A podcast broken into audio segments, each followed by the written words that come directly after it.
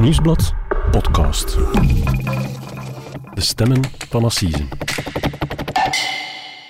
Hallo, mijn naam is Mark Cliffman, misdaadreporter bij het Nieuwsblad. En ik ben Cedric Lagast, journalist bij diezelfde krant.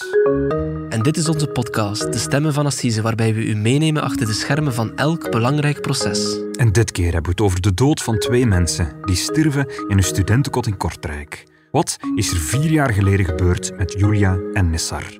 Daar moet de Assise-jury nu een antwoord op vinden.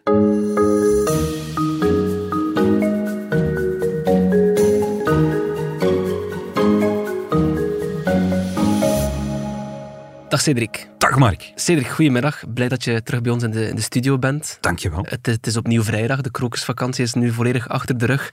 Maar vandaag kunnen we het opnieuw over een zaak hebben die zich ja, deze week in een van de rechtszalen van ons land afspeelt. Hè.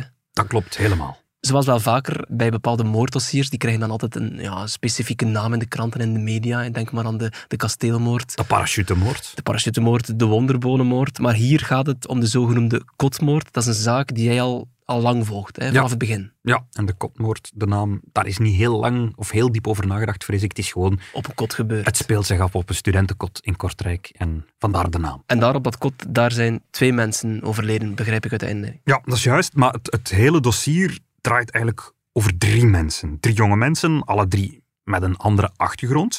Drie mensen die elkaar eigenlijk nooit hadden kunnen kennen, maar die door een toeval eigenlijk eh, elkaar zijn tegengekomen in Kortrijk. Ik heb in der tijd in 2018 met familieleden van alle drie die mensen gesproken om te begrijpen wie ze waren, maar ook, denk ik, om te begrijpen wat dat er zich die dag op het Vlaskot in Kortrijk had afgespeeld. Want ik denk dat die twee dingen niet van elkaar kunt lostrekken.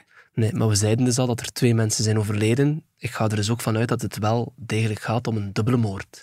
Wel, eh, of het om een dubbele moord gaat, dat is eigenlijk een beetje de inzet van dit proces. Want we gaan het inderdaad hebben over de dood van twee mensen, die allebei op 1 oktober 2018 dood zijn teruggevonden in Kortrijk, in een studentenkot. Het gaat om twee jonge mensen, om een 19-jarige studente, over een 18-jarige jongeman. Maar wat dat er precies gebeurd is, hoe dat zij precies om het leven zijn gekomen, daar bestaan verschillende versies over. En het zal eigenlijk aan de volksjury zijn in Brugge om te oordelen wat dat er nu wel of niet gebeurd is. De hele dag hebben politie, parket en een forensisch team studentenhuis Vlaskot in de oude Vestingstraat, Hartje Kortrijk is dat, onderzocht naar sporen. De feiten zijn dan ook luguber, al resten er veel vragen. Het is de schoonmaakploeg die rond 7 uur vanmorgen een eerste lijk aantreft aan de lift in het studentenhuis. Er is ook veel bloed op het trottoir voor het huis en op de deur. Cedric, we hoorden hier een, eh, een stuk van een reportage van, van onze collega's van eh, Focus WTV. Een reportage waarin ja, dus enkele studenten eh, aan het woord kwamen. En je voelt wel uit die geluidsfragmenten dat, dat het drama ja, toch wel een, zeer diepe, diepe indruk heeft nagelaten op veel jonge mensen. Ja. Ehm, maar misschien moet je eens vertellen, wat is er nu eigenlijk precies gebeurd die dag?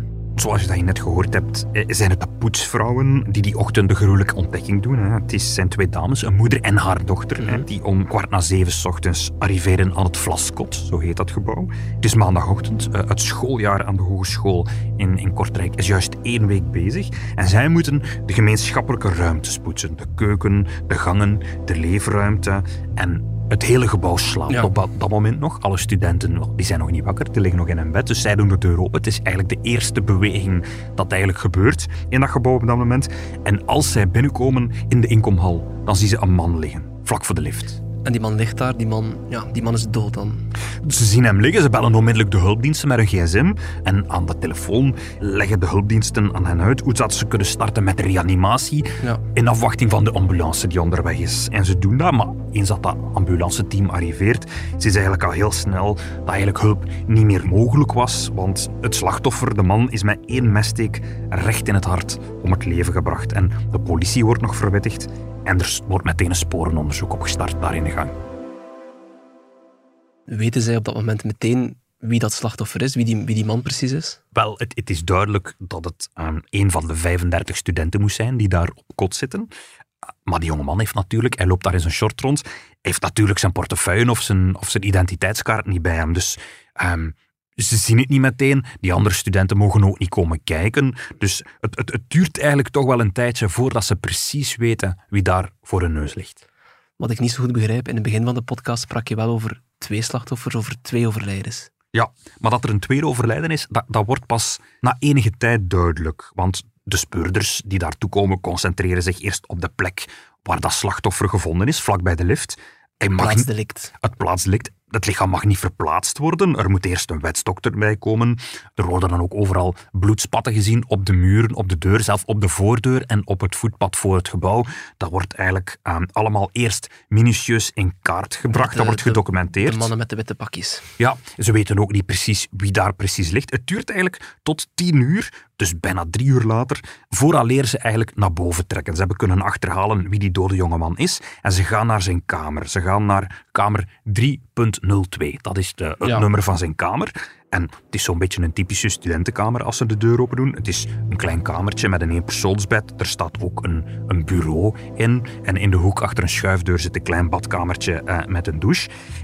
Er is één iets dat heel dat tafereel verstoort, namelijk op de grond, vlak voor het bed, ligt er nog een tweede lichaam.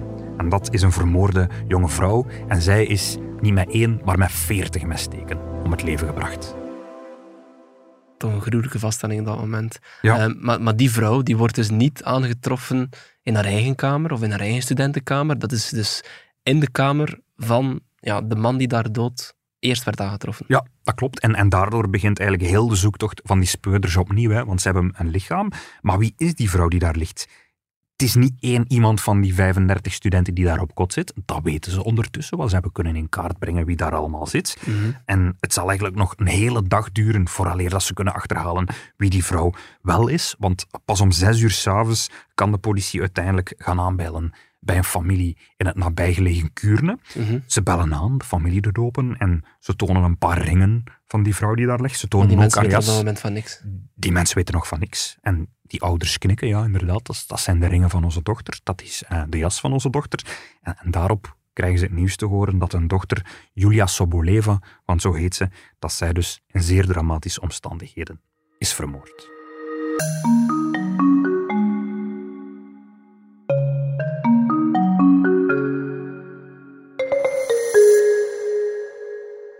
Cedric, het, eh, het tweede slachtoffer is dus een, jonge vrouw uit Kuurne. Je hebt haar naam daarnet gezegd. Ze heet eh, Julia Soboleva.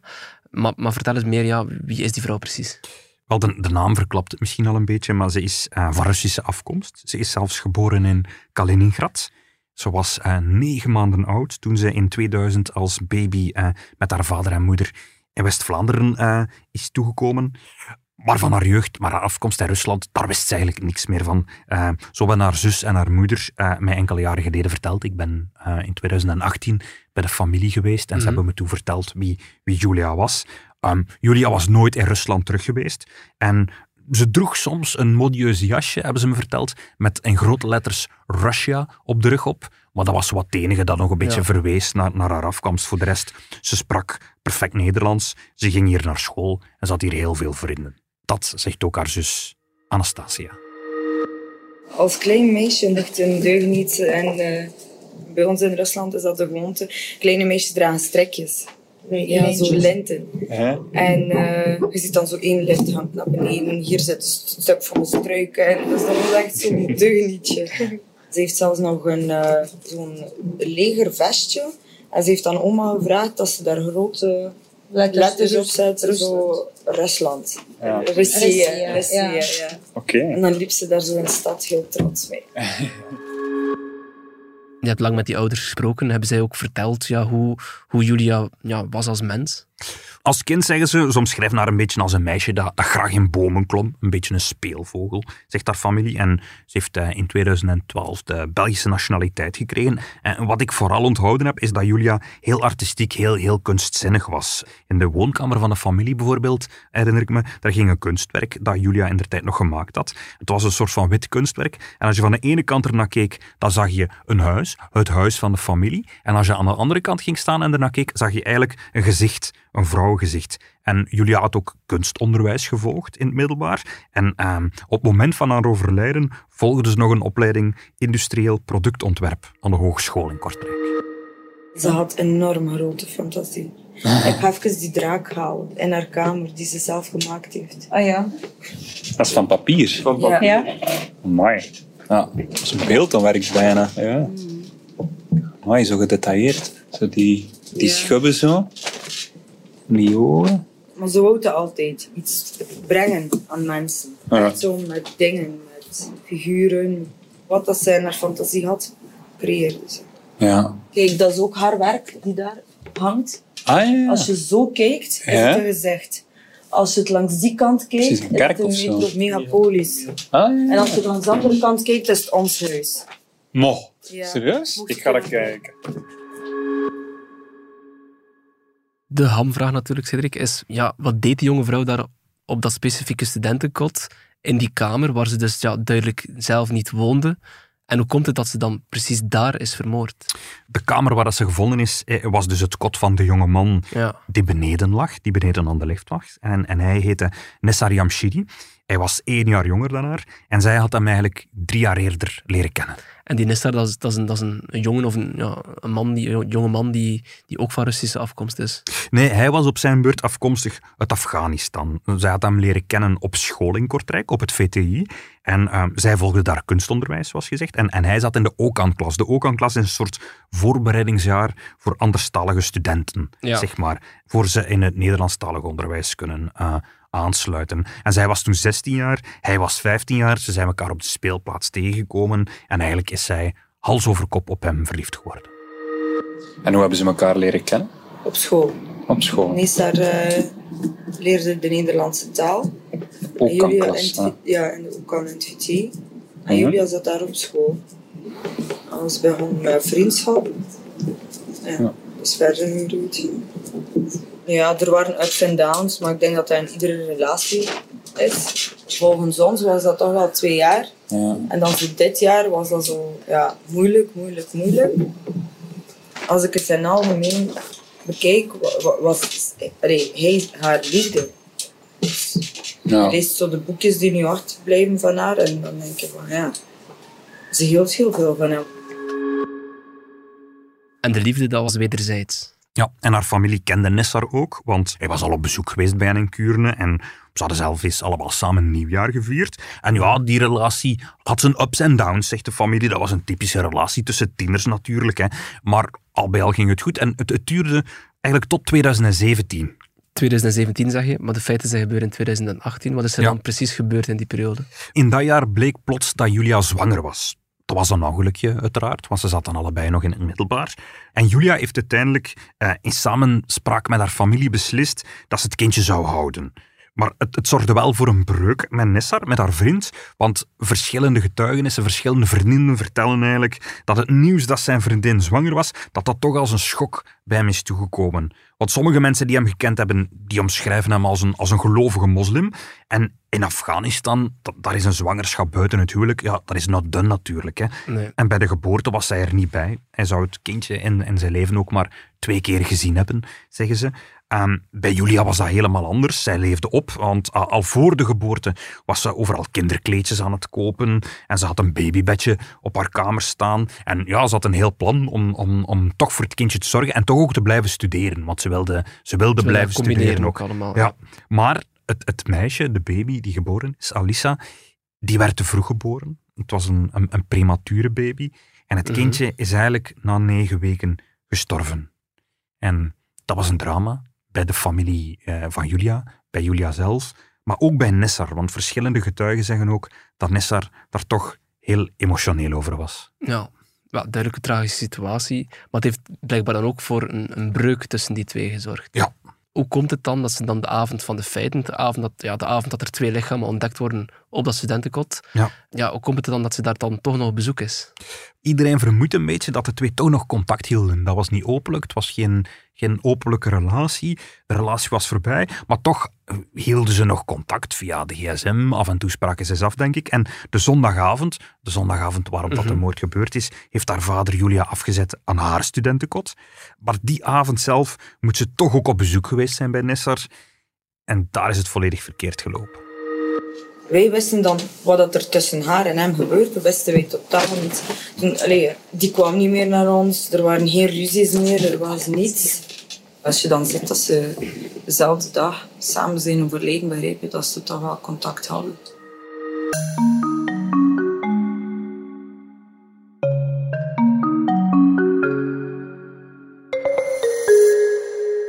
Cedric, we kennen nu uh, Julia, we kennen nu Nessar, twee jonge mensen die om het leven zijn gekomen.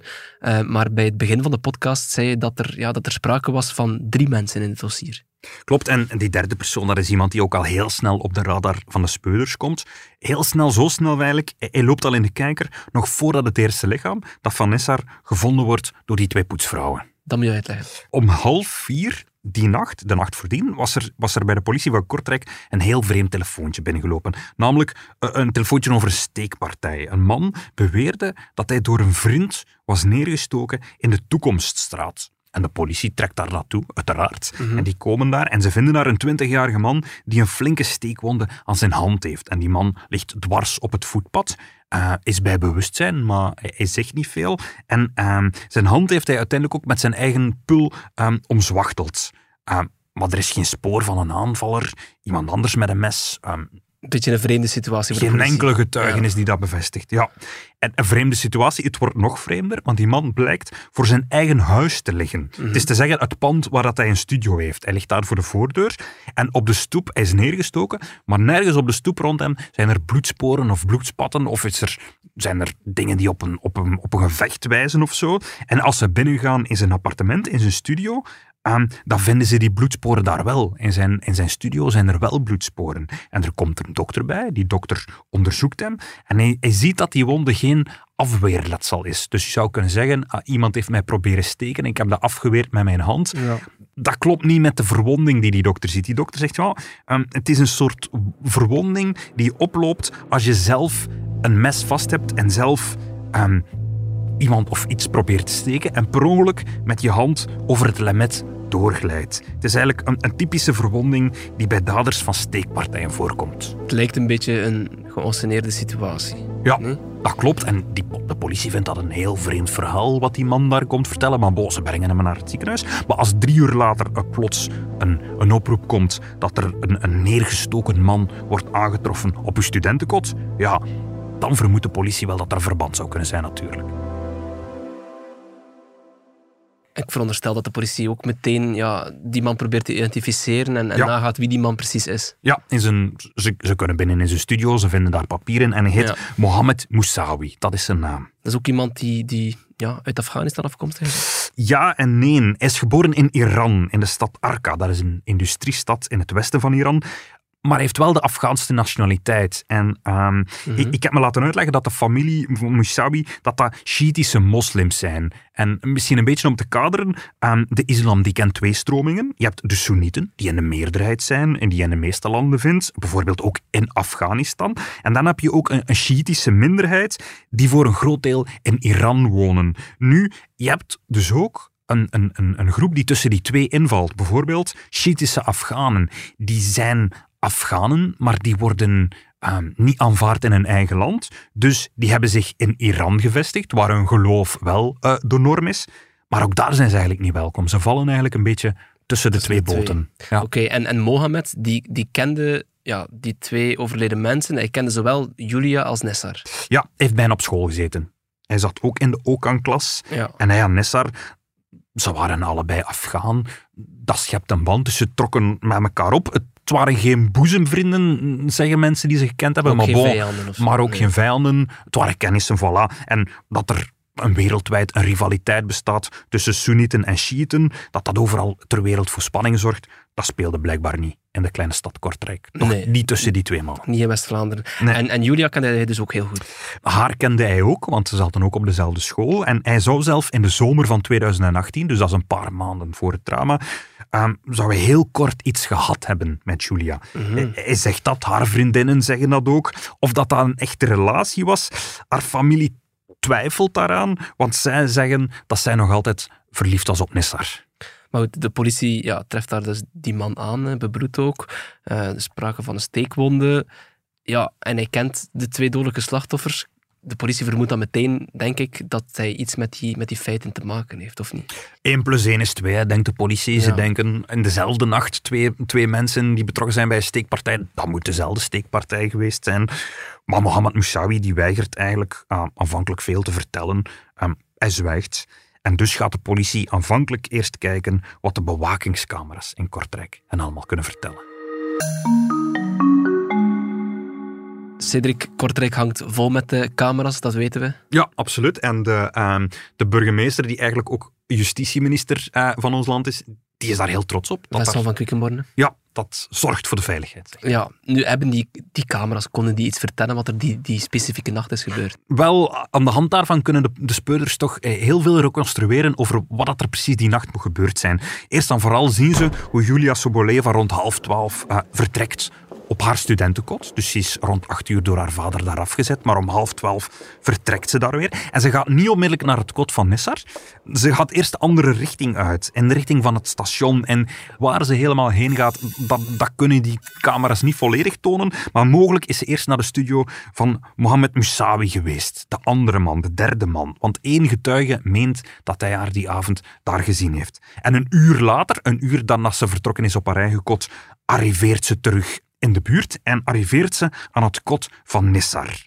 En uit de camerabeelden blijkt ook dat ze gevolgd wordt op een kleine discrete afstand en ze wordt gevolgd door Mohammed Moussaoui. Oké, ja, wat zien we dan? Wel, Julia wandelt door Kortrijk. Moussaoui volgt daar, van op een afstandje. Zij is te voet, hij is met de fiets. En ja, hij haalt daar niet bij. Hij, hij blijft op een veilige afstand. En? En, en Julia gaat uiteindelijk het vlaskot, het pand waar, waar Nessar woont, ze gaat naar binnen. Nessar heeft voor haar ehm, de poort geopend al. De poort staat open. Het is dan 0 uur 37 volgens de camera's. En goed acht minuten later arriveert ook Moussaoui. Hij kan niet meer binnen, want het hek is terug dicht. En hij Ja. klimt over het hek. Hij kan via een openstaand raam in de gemeenschappelijke keuken naar binnen. Hij drinkt daar nog een glaasje kraantjeswater.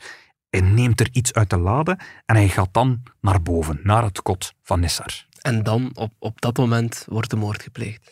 Nee, ehm, want om elf minuten na één keert hij terug naar beneden. Dus dat is een, een goede twintig minuten later, denk ik ongeveer, komt hij terug naar beneden. En nadien zullen zowel Julia als Nessar voorbij een bewakingscamera passeren. Oké, dus ze leven nog dat Ja, moment. Julia komt zelfs nog vijf minuten naar buiten op straat om iets te gaan halen. Dus voilà, op dat moment leven ze nog. Maar rond drie uur s'nachts, dus zo'n twee uur later, komt Mohammed Moussaoui weer in beeld van de bewakingscamera's.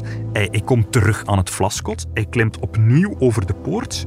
Maar dit keer raakt hij het gebouw niet meer binnen, want eh, de schuifdeur aan de keuken, waarmee dat hij eerst het gebouw is Ja. binnengekomen, die is nu Die is dicht. dicht, ja. Iemand heeft die dicht gedaan. En hij, hij loopt een tijdje rond. Wellicht belt hij met zijn gsm, maar dat kan je niet goed zien op die beelden. Mhm. En uiteindelijk komt Nessar Yamshidi naar beneden en hij laat hem binnen. En die twee mannen zetten zich elk op een stoel in de Dus het is keuken. niet vijandig op dat moment. Ja, wel, die twee hebben een gesprek in de keuken. Ze zitten allebei op een stoel, ze praten met elkaar en het is een geanimeerd gesprek. Maar zo gaat dat met camerabeelden. Je kan wel zien wat er eh, gebeurt, maar, je wat kan het niet horen. Je weet niet wat er gezegd wordt. En om elf minuten na drie verlaten de twee mannen de keuken. Ze stappen buiten het beeld van de camera's. En dat is de laatste keer dat Nessar Yamshidi nog in beeld komt. En om 15 na 3, dat is vier minuten later, komt Musabi het gebouw weer buiten en heeft dat moment een pul rond zijn hand gebonden, eigenlijk. Een, een zwachtel.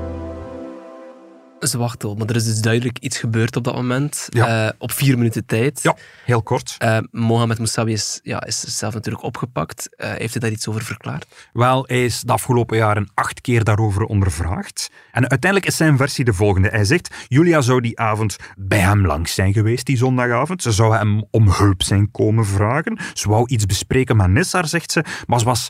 Ze was bang, zegt ze. En, en, en daarom, de reden waarom dat hij eigenlijk haar een beetje lijkt te achtervolgen op die beelden, dat hij wat achteraf komt, zou zijn omdat hij ehm, aanvankelijk zijn sleutels was ver- vergeten. Ze waren samen vertrokken, maar hij was teruggekeerd om zijn sleutels te gaan halen op zijn, op zijn studio en daardoor kwam hij een beetje achteraf. Nu, hij is daar de eerste keer binnen geweest in het studentenkot. Hij heeft daar met hen twee op het kot van Nessar gesproken. Maar die twee hadden ruzie, er is een discussie gestaan en hij is, zo zegt hij toch, vertrokken. En om drie uur is hij teruggekeerd naar het kot, omdat hij zich zorgen maakt over Julia. Mhm. Want ze hadden de afspraak eh, dat ze hem niet zou laten weten dat alles in orde was, dat ze zich niet meer onveilig voelde. En hij, hij zou dat berichtje niet gekregen hebben, dus bon, hij maakt zich zorgen, hij keert terug. Nissar heeft hem winnen. Ja. Nessar heeft hem binnengelaten. Ze hebben even gesproken in de keuken en ze wouden opnieuw naar boven gaan. Maar aan de lift zou Nissar hem plots hebben aangevallen met een mes. Nissar zou zich met dat mes op hem geworpen hebben. En En dan is er een schermutseling ontstaan. dan is er een schermutseling ontstaan. En als zelfverdediging zou hij dat mes hebben afgenomen van Nessar. En in de worsteling zou Nessar op dat mes gevallen zijn. Dus hij zegt eigenlijk: Ja, ik weet hoe Nessar is gestorven, maar dat was puur zelfverdediging. Het was nooit mijn bedoeling om hem te doden. Toen is hij uiteindelijk wel naar boven geweest, naar het studentenkot. En daar heeft hij Julia, zo zegt hij toch, dood aangetroffen in het studentenkot. Ze was met een mes om het leven gebracht. Ze was gedood door Nessar.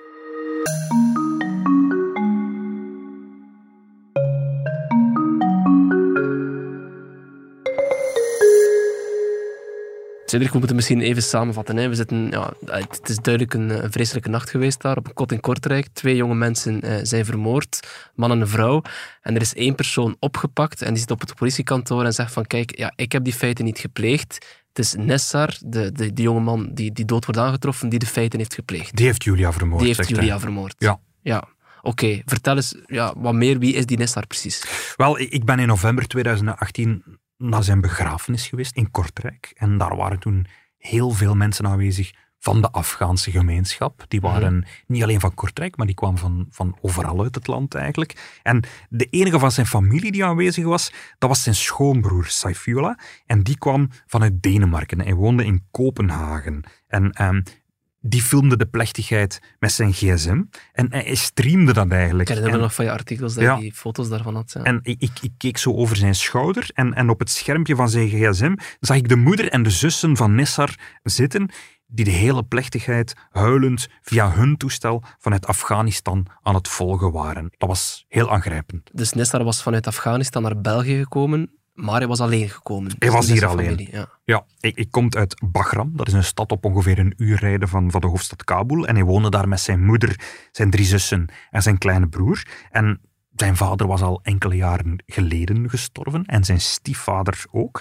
En Nissar zou eigenlijk als 14-jarige in zijn eentje helemaal alleen naar België zijn gekomen. En volgens zijn uitleg, omdat hij geviseerd werd door de Taliban, omdat zijn vader, zijn, zijn, zijn biologische vader, vroeger voor een Amerikaanse organisatie had gewerkt. Die had die Amerikanen geholpen en dat werd niet geapprecieerd door de Taliban. En daardoor was hij eigenlijk eh, ja, zelf ook in hun blikveld gekomen. En, en hoe is hij dan precies hier, hier geraakt? Te voet. Te voet blijkbaar. Ik, ik heb in, in der tijd met een paar Afghanen gesproken, leeftijdsgenoten van Nessar, die ook in Kortrijk woonden. En die hebben allemaal dezelfde route gevolgd, zeggen ze. Eh, ze zouden te voet door Afghanistan en door Iran gewandeld zijn. ehm, tot in Turkije. Dat zou ongeveer een jaar geduurd hebben. En dan vanuit Turkije zijn ze op enkele maanden tijd via Bulgarije, Servië en Hongarije hier naar België gekomen. En waarom België? Dat was ook een van mijn vragen. Ja, Ja. dat weten ze eigenlijk niet. Dat was eigenlijk ja, toeval dat het uiteindelijk dan toch België geworden is. zijn, ja. Ja, en Nissar is op 7 augustus 2015 als toen 15-jarige in België toegekomen en elf maanden later werd hij erkend als vluchteling. En hier op school in, Kortrijk dan, heeft hij dan Julia leren kennen. Ja, en volgens de school deed Nessar eh, hard zijn best om, om zijn plaats te vinden in ons land. Hij studeerde, hij maakte ook vrienden. Ehm, maar zijn Afghaanse vrienden zeggen dat ze toch zagen dat er in de maanden voor zijn dood toch iets veranderde. Hij, hij werkte ook en hij belde drie tot vier keer naar huis en hij, hij probeerde om elke maand geld naar, naar zijn familie in Afghanistan te sturen. Dat vond hij heel belangrijk. En, en toen dat hij hoorde dat hij via gezinshereniging zijn familie naar België zou kunnen laten komen, ehm, toen lag zijn focus daar. Hij wilde vooral werken om voor zijn familie te kunnen zorgen. Hij was daar vooral mee bezig dat hij genoeg geld zou hebben om voor zijn familie te kunnen zorgen als die naar België zouden komen. Oké, je schetst hier het, eh, het leven van een, van een jonge kerel die uit Afghanistan komt, die een hele trip aflegt naar ons land, maar die in 2018 ja, hier ja, op, op, op een kot in Kortrijk eh, dood wordt aangetroffen. Ja. En ook later wordt aangeduid eigenlijk als, als, als de dader van een moord. Ja. Nu, blijkt dat ook uit het onderzoek? Er zijn wel een aantal elementen in dat onderzoek die het verhaal van die Mohamed Moussaoui tegenspreken. Zo worden er op het lichaam van Moussaoui verschillende bloedsporen gevonden. En dat is dan het bloed van Nessart, maar ook van Julia. En op de kamer waar de moord op Julia is gepleegd, wordt zijn schoenafdruk in het plasbloed van Julia op de grond aangetroffen. Maar hij is op die kamer gaan kijken en Ja. heeft haar ook daar gevonden. Op zich is dat niet zo vreemd dan. Nee, maar op het lichaam van Nessar worden dan bijvoorbeeld geen sporen van bloed gevonden. Geen bloed van Julia. En in de kamer worden ook niet de voetafdrukken van Nessar in die plas bloed gevonden. En als hij de dader is, zou je die in principe ja, wel moeten aantreffen. Inderdaad. Nu, ik kan me voorstellen dat dat voor de speuders, dat dan ja, de focus van het onderzoek van Nessar dan, hè, die eerst werd aangewezen, Mhm. verschuift naar Mohammed, omdat er ook wel, ja, misschien wel aanwijzingen zijn in zijn richting. Ja, en de vraag is natuurlijk, waarom zou een van die twee mannen Julia willen vermoorden? Hè? En bij Nessar zien ze niet echt een motief. Maar dat motief zien ze in het geval van Mohamed Moussaoui wel. Namelijk, hij was verliefd op Julia. Dat blijkt ook uit sms'en die hij heeft gestuurd naar haar in de dagen en weken eh, voor de moord. Maar zij was bij iemand anders. Zij zat bij Nessar op, op de studio. Ja, en, en weet, je, weet je nog meer over het verleden of over de persoon van, van Mohammed? Wel, hij komt dus uit Iran en ik heb in de tijd met een van zijn broers gesproken en die heeft me verteld dat de drie broers samen ehm, van Iran naar België zijn gekomen. En ze zijn hier twee weken voor Nessar in België gearriveerd. Ze hebben hier ook asiel gekregen. Maar over de broers Moussaoui vind je eigenlijk minder positieve verhalen dan over Nessar. Minder positief, eh, in welke zin? Wel, omdat ze in de paar jaar tijd dat ze hier in België waren, toch al een, een, ehm, een flink strafblad bij hen hebben gesprokkeld. Mohamed Moussaoui zelf wordt genoemd in een aantal eh, drugsverhalen en hij is in 2018 veroordeeld tot 12 maanden cel wegens de foltering van een andere Afghaan. En ondertussen is hij nog een tweede keer veroordeeld wegens drugshandel in de gevangenis. Dat is, eh, dat is, dat is niet min. Nee, en deze week start zijn assiseproces. En op dat assiseproces verschijnt hij ook eigenlijk onder zware bewaking. Een bewaking die je eigenlijk kan vergelijken met eh, de verdachten, met de beschuldigden op, het terreurproces in, in, in, over de aanslagen op Zaventem, waar we het al een paar keer hebben over gehad. En hij wordt ook elke ochtend ondergaat hij naaktvoejes voordat hij, dat hij uit zijn cel wordt gehaald. En als hij verplaatst wordt, krijgt hij zo'n blinddoek en zo'n koptelefoon op. En de reden is omdat hij als vluchtgevaarlijk wordt aanzien. Want het gerecht meent namelijk dat zijn broers in 2019 het plan hadden beraamd om hem uit de gevangenis te bevrijden. Ze zouden namelijk hem met een helikopter vanuit de gevangenis van Yper hebben willen weghalen. Ze hebben namelijk een plannetje van de gevangenis gevonden in de binnenkant van een cornflakesdoos in de gevangenis. En ook, ze weten vanuit goede bron dat de broers op dat moment op zoek waren naar wapens. Toch stevige familie als je het zo omschrijft. Ja. Nu, eh, ja, ik onthoud wel uit het begin wat, wat je gezegd hebt, is dat hij, ja, hij ontkent dat hij een moord heeft gepleegd op Julia. Ja, en hij zegt dat de dood van Nessar dat dat eigenlijk zelfverdediging was. En zijn advocaten hebben eigenlijk aangegeven dat ze op het proces de vrijspraak zullen vragen.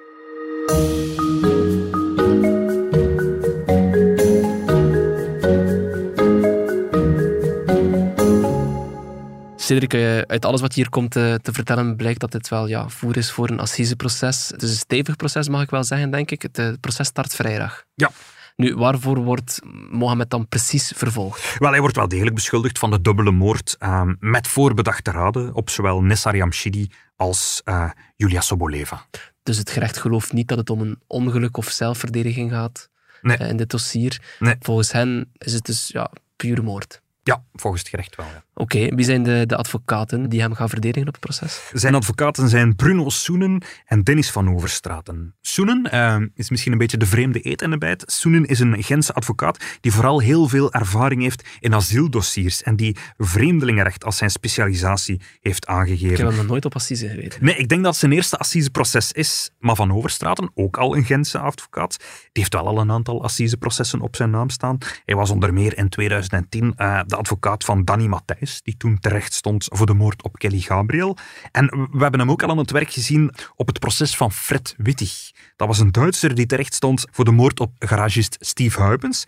En Van Overstraten, hij was een van de advocaten van de zoon Kevin, de zoon van Huipens, die toen zeven maanden lang onterecht verdacht was geweest van die moord. Oké, en eh, wie, wie treedt erop voor de familie van eh, Julia? Zij hebben advocaat Jan Leijzen eh, aangesproken. Bekende naam hier in de podcast. Absoluut, ja. Zeker ook in, in West-Vlaanderen. Bijvoorbeeld, de, de- ja, hij verdedigt al jaren de, de nabestaanden van de vermoorde kasteelheer Stijn Sales. Ja, Nu verder, wie, wie is er de aanklager? de aanklager is eh, in West-Vlaanderen Serge Malefasson. Ook een bekende naam. Is een beetje de, de meest bekende magistraat in West-Vlaanderen die de assisenzaken doet. Ehm, hij deed onder meer bijvoorbeeld het bodybuilderproces. Ja, En wie is er de, de, de voorzitter? is? Wel, dat is een, een verrassende naam. De voorzitter is Vincent Verreken. Eh, het is zijn allereerste assiseproces. Als voorzitter ja, dan, want ging hij heeft, wel degelijk ervaring in de assisezaal. Als advocaat, want eh, zo'n tien jaar geleden eh, was Vincent Verreken nog een strafpleiter. En als jonge advocaat heeft hij zelf ooit het Vlaams Pleitjuweel gewonnen. Dat is een prijs voor de meest beloftevolle advocaat. Heeft ook een aantal assisenprocessen gedaan. Hij is Ja. bijvoorbeeld nog de advocaat geweest van, van Peter Gijzelbrecht. Dat is eh, de zoon van André Gijzelbrecht eh, in het veelbesproken onderzoek naar de kasteelmoord op Zeilsalens. Maar in 2015 heeft hij zijn eh, advocatentoga aan de haak gehangen en is hij rechter geworden. Oké. Voilà.